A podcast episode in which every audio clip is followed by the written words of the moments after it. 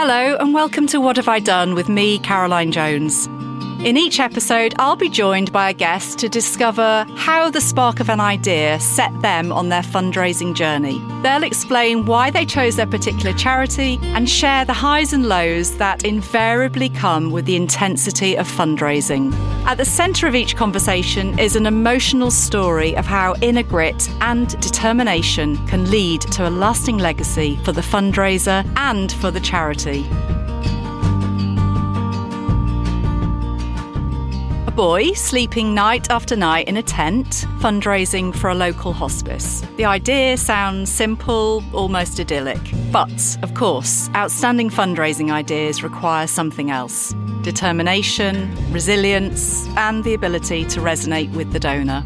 Max Woosey joined me for a chat all about his multi award winning fundraising campaign in aid of the North Devon Hospice. What struck me from chatting to Max is that he's still a young boy, still wants to play with his pals and read comics, and yet commits himself to sleeping under the stars and articulate his campaign and message so eloquently. He also did very well on the test I set him.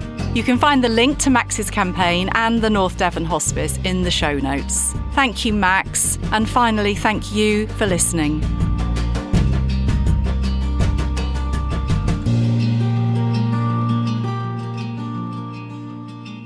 So, Max Woosey, thank you so much for joining me on What Have I Done? I feel hugely excited and honoured to have you on this podcast because you are a boy that has just done something incredible, not for a month, not for six months, not for a year, but for two years.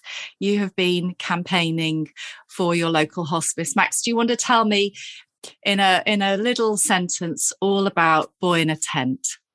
Um, so I'm Max Woosey. Um, I started camping outside on the 29th of March to raise money for the North Devon Hospice. He just took such good care of my neighbour Rick. And when we say March, which March are we talking about, Max? We're not talking about March just gone. Uh, March 2020. So two years sleeping in a tent in memory of your friend Rick. Now, Rick was poorly and he had hospice care at the North Devon Hospice. Yeah. Did you know what a hospice was when you knew that Rick was poorly? Yeah, well, um, one of our friends um, helps run the hospice, so I, I've known what they do for quite a few years now. And the impact that had on you. He tell me about what he left you and what you decided to do. So, of course, unfortunately, he was um, ill with cancer, and just before he died, he gave me a tent and said, "I want you to have an adventure in it." And I said, "I promise you, I will." And originally, me and my dad went out to Exmoor, so and we went camping there. But we wanted to do, I just wanted to do something bigger and more fun. So you're in Exmoor with your dad, and you're camping in Rick's tent. There's just the two of you. Yeah. Quite a small tent. Yeah, because we knew we wanted to get an adventure before he passed away. Wow! And this adventure, where did you you're in, you're out in Exmoor, but w- what made you then think this could be something I could do every single day in memory of Rick? What, what well, was that? What was that change moment? Well, when we originally got home, COVID, of course, hit, and then we were all locked down. I originally started saying to my mum, "Can we? Can I sleep outside to raise money in the tent?" And she was like, "No, it's too cold. It's too rainy. No." And I just kept nagging her. And originally, um, after a while, she said, Yes, you're allowed to go outside now. She thought I'd only last a night, and it kind of spiraled from there and got to two years. So, before that, were you quite an outdoorsy person? Were you quite adventurous? Um, I love the outdoors. It's my favourite thing to do go outside my friends and my family. So, she, your mum, although was cautious, she probably knew that you could do it. Was it? Yeah. Was it a lot of persuading? He, um, well, my dad's Royal Marine, so he's he knows what it's like to go. Out, um, he loves the outdoors as well, so he's he was quite up for me going out there and camping. But at this point, no one thought, I presume, in your family that it was going to go on for so long. You know, what was your was there a when, when you set up your just giving page because I, I, I love the little sentence one boy one tent lots of teddies and beanos. You know and i think back to two years ago you were a boy weren't you? You were a boy in a tent and i'm looking at you now when we're giving this interview you're now a teenager. You're certainly changed physically. Back when you were 12 um, did you have any sort of nerves or were you just thinking i'm going to go for this so yeah, when I started this, of course, I was ten years old. So you were ten. Sorry. Yeah. So I'm twelve now. Sorry. You're twelve. I'm sorry. You're ten. Yeah, so, exactly. No. So of course, I started this when I was ten, and kind of since uh, primary school, and now I'm twelve in secondary school. So it's a bit of a big difference now. That is a big jump, isn't it? Because a 10 year old boy to have that ambition and that confidence to think, I'm going to do something outside, outdoors, regardless of the weather, you're a very brave person, Max. Oh, thank you. I think so. Did you have lots of teddies and beanos with you? Yeah, I think I think as the years gone on, my tent's kind of got smaller again now. So all it can kind of fit is a teddy, um, some books, a beano, a torch, me and the dog. So the, uh, weirdly, the tent's getting smaller now, not bigger. you are growing. This is what happens hungry boy. What when you stand back and you look at the impact? Just tell me about the fundraising element, Max. What did you what have you raised to date? Um, so including gift aid, I've raised over seven hundred thousand pounds now. Gosh, that is absolutely incredible. Can you appreciate what that's meant to the charity?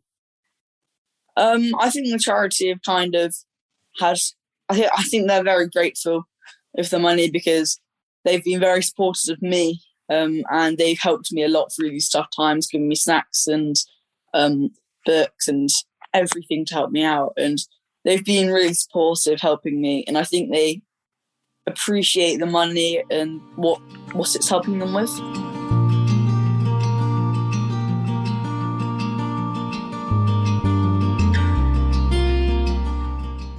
Do you understand the difference that it's made to them? What what, what the actual impact it's had on on the on the your local community? Well, they're one of the only places in Devon that had to uh, not had to cut. Well, they're the only place I think in North Devon or Devon to not have to cut down on bed services or anything. They just managed to stay the same, which quite mm. I think it's quite cool actually. I think it's very cool, incredibly cool, and I know that you know the, the pressure that hospices are on across the country and it's a huge uh, uh, fundraising is incredibly hard isn't it? It's really really hard work. Mm. and I, I, was going to ask you did you have a team from the hospice supporting you and giving you um, help on your social media or is that something that you were just naturally good at? Um, so my mum's helped run all the social media. She's been absolutely amazing with all of this. She's helped run it she's just done the social media all on her own um, with a bit of help by me. So she has done an incredible job. And it's necessary, isn't it? I mean, obviously, to get that reach that you had, the impact that social media has on campaigns. I'm just wondering mm. if um, people listening into this, what what advice would you give them? What what are the sort of the basics that you have to get right? I think just try try and first of all have your ambition and goal, and then just try and spread the word about it, try and tell your friends and family, tell them to kind of spread the word out to help donate to the charity. And from then, I think where I live is a very all quite a small little place where everyone knows each other. So the word kind of spread quite quick and it all travelled around quite fast. So uh, all the news local stations around here tried to get in touch with us and it all kind of spiraled from there to go to BBC, Sky, and going to Chinese news, to American news, and all around the globe. Quite incredible. And what about the do- the people who donated, who probably you'll never ever get to meet, will you? How does that feel, knowing that people people were sort of really connecting with what you were doing? You were this boy sleeping out in a tent and posting on social media, and that was having an impact on the money coming in. How did that feel to you? it feels incredible because these people don't know me, they don't know who I am, but they're being so generous by just donating money to me and the charity and supporting me through this. And I don't know them. They don't know what I'm like and anything. They just all they know is that I'm a kid sleeping in a tent. So just for them to donate money and help support the charities has been amazing. It is amazing. You know, and I, I was reading a bit about your background and how uh, the impact it has on the family. You know, go, you, when you were going away and you were you were traveling, you would always have to consider where the tent was going, and you know, it was a, it, the the challenge that you took on. It was enormous. Yeah, there's been a lot of times where um, we've gone to hotels in London, and of course we've got to bring the tent on the balcony, and they're looking at us like, "Why is they've got such a nice room? Why is he sleeping on the balcony? Why has he got a tent?" And they're they're just thinking, "Why? What the hell is he doing there?" And, so you have to sort of quickly say, "I'm a boy. I live in a tent. I sleep in a tent." Yeah, I have to go yeah, no, I'm raising money. Don't worry, my parents aren't forcing me to go outside. And exactly. And what's um going back to the the impact it's had on your life? I'm really interested to explore that. And now, are you still sleeping in your tent, or are you sort of weaning yourself away from that? What where, what's the plan right now? Um, I'm still in the tent, and um, originally, um, when it came to the two years, I did say to my mum, if we go on holiday now, I will consider going inside. I'll think about it. And I think that night she booked um, a holiday to go to Spain. She was like, I don't care now. You're going, you're going inside. I don't care what you say now. You're going in. You've done your two years. I don't care whatever. And so I was like, okay, I've done two years. I'll, I'll take that. Fine. And so I'm, I'm still trying to stay outside, but as soon as it comes to somewhere like going on holiday, I will go in inside because I haven't gone on holiday for two years. So I was like, oh, God, we're going on holiday for once. And I think with COVID, no one was really going on holiday either. So I think just to get out, the country is quite nice. What do you get from sleeping in a tent that you don't get from sleeping in your bedroom? What would you say is the the benefits? Let's talk about the benefits of sleeping in a tent to start with. Um, I think one of the benefits is you get away from your parents and your siblings. That's always one of the biggest ambitions. And um, I think also with mental health as well, it's quite because when you need somewhere just to, when you're a bit upset or a bit angry, you don't normally, if you're inside, you'll go to your room, your parents will follow you and speak to you. In the tent, you'll just go in the tent and you can just take a few deep breaths, do what you want, and you can just calm down your own time. And it does help you sleep as well. I, I, I don't know how, but weirdly, I sleep much better out there as well because my parents wake up quite early and my dad's a Royal Marine, so we'll go out going to work quite early in the morning. So, I mean, he's my dad, he doesn't do anything quietly, so he wakes the whole family up by six o'clock in the morning. So, it's quite nice just to be able to go outside and have a bit of a line. We'll be back with more conversation right after this. Hi, you're listening to What Have I Done with me, Caroline Jones. And now back to the conversation. And I presume you're connecting more with nature, are you? You've been really aware of the elements and the sounds and temperature. Yeah, I think nature's done, oh, yeah, look, he's doing this amazing thing. Right, let's annoy him. And so we've had horrible weather.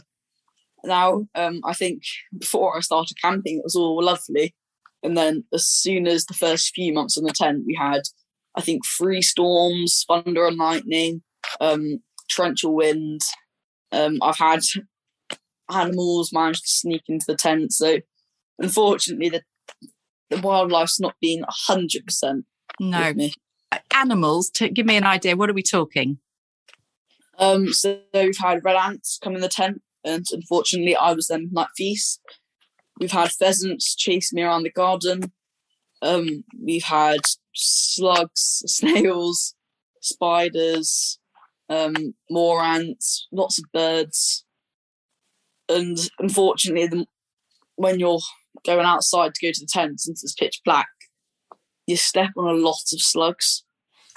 Max, we're going to need to start this podcast with a warning. Anyone listening to this that doesn't like slugs, ants, insects. Yes. We might need to put a, a warning at the beginning because that's a lot of insects and think, things that probably people don't think about um, that you've had to put up with Mm. every single night. The red ants, in particular, are giving me slight anxiety. What did they do to you? They just managed to, unfortunately, I was wearing a t-shirt, so they, they managed to find my arm. And in the night, I just woke up going, "Ow, ow, ow! What's that?"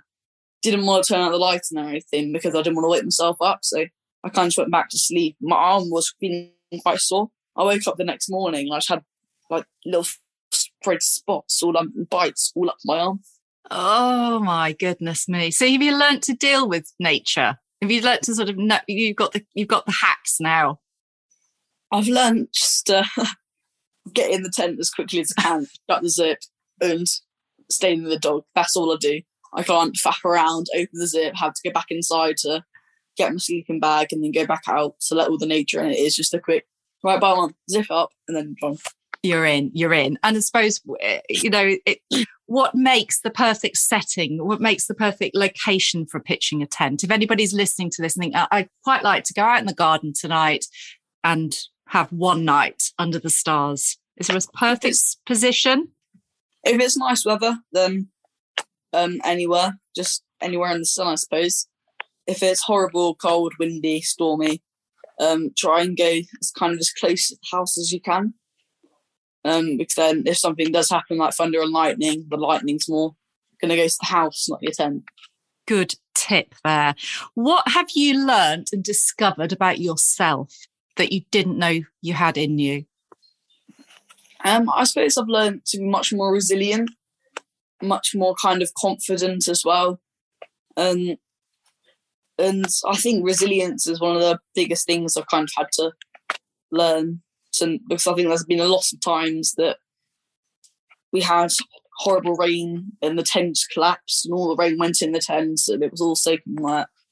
Um, and there's lots of times that I have wanted to come inside, but you kind of had to go, no, you're doing this for a good cause, snap out of it and go back outside. When I interview other people about their fundraising, whether it's for a day, a month, six months, you're the only person I've spoken to that's fundraised for such this length of time, for two years, over two years. Everybody I speak to, including myself, can connect with this moment where you think, I've hit rock bottom, I don't want to carry on, can't do it anymore. How do you pick yourself up from those moments? Because I imagine you've had more than one of those moments. How have you Um, kept going? I think a lot of the ambitions being with the hospice, I think they've just remembering that they do such a incredible job to help other people that all the money's going to them and they're just doing incredible work that I've just wanted to kind of not let them down, to keep on going to make sure that they can still keep open. Course, we're in lockdown then. And I think, in a way, I know I'd be disappointed in myself. I know that I would come back if I did come back inside back then. I'd been, you know what, one one stupid thing brought you down. No, that's not you. You should have kept going out, and you could have kept going on, and that's what I've done. So it's been it's been nice that I've not let myself down yet.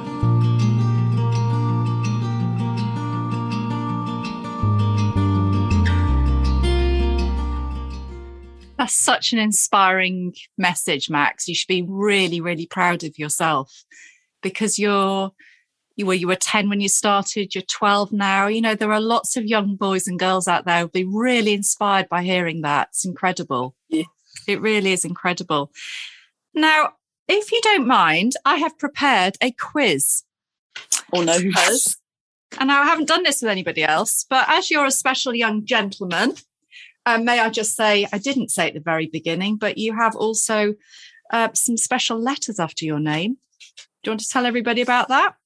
British yes. Empire Medal. Um, so luckily, um, I was on the New Year's honours list um, on New Year's, and um, luckily I've been I'll be awarded the, the BEM. That is epic.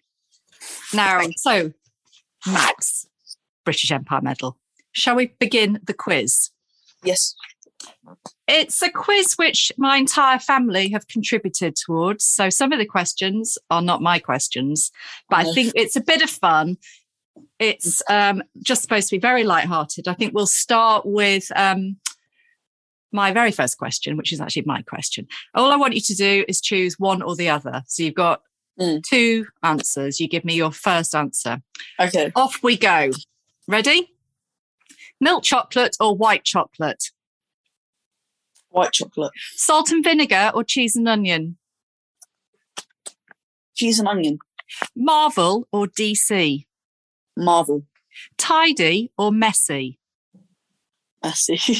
TikTok or Reels? Ooh. Uh, TikTok. Early bird or night owl? Early bird. Fiction or non-fiction? Ooh. Non-fiction. The bumper cars or a roller coaster? A roller coaster. A headlamp or a handheld torch? A handheld torch. Bed socks or no bed socks? No socks. Shower or a bath? Shower. Electric toothbrush or a regular toothbrush? Electric. Pizza or burger? That's a hard one. Um, I would say pizza. A onesie or a pair of pajamas? A onesie. Camping or a five star hotel? Camping. Summer or winter? Winter. Dog or cat? Dog. Sleeping bag or a duvet? Sleeping bag. Ketchup or mayonnaise? Ketchup. Sunshine or rain? Sunshine. Monopoly or Scrabble? Monopoly. School lunch or packed lunch? School lunch. Visitors allowed in your tent or no entry? Um, visitors. Dennis the Menace or Gnasher? Gnasher. And finally, Exeter Chiefs or Bath Rugby? Exeter easily. Congratulations, you got them all right. Oh, thank you. I hope you enjoyed that, Max. It was just a bit of fun, but I thought we'd enjoy getting to know a little bit more about you. Thank you. And I want to just say thank you so much for everything you've done, everything you've been doing, and no doubt will continue to do. Is there one bit of advice you could give anybody that's thinking about fundraising? Um, I think never quit, keep on going. Um, and just remember when it does get hard that you're doing it for a good cause and that just times will get hard, but just keep on going and it will be worth it. Well, I wish you well in your next chapter. I feel like you might be continuing, and I will listen and will follow. And I'm sure we'll have you back for another chat, perhaps in another year's time, Max. but continue to be brilliant. Enjoy everything you're doing. Take it all in. It's an amazing achievement. And we're all very, very proud of what you're doing. And thank you so much for joining me on What Have I Done? It's No, been thank you. wonderful. Really enjoyed chatting to you. What Have I Done is a Just Voices production and is sponsored by Just Giving. Edited and mixed by Russ Keffert at Audio Egg and presented by me, Caroline Jones.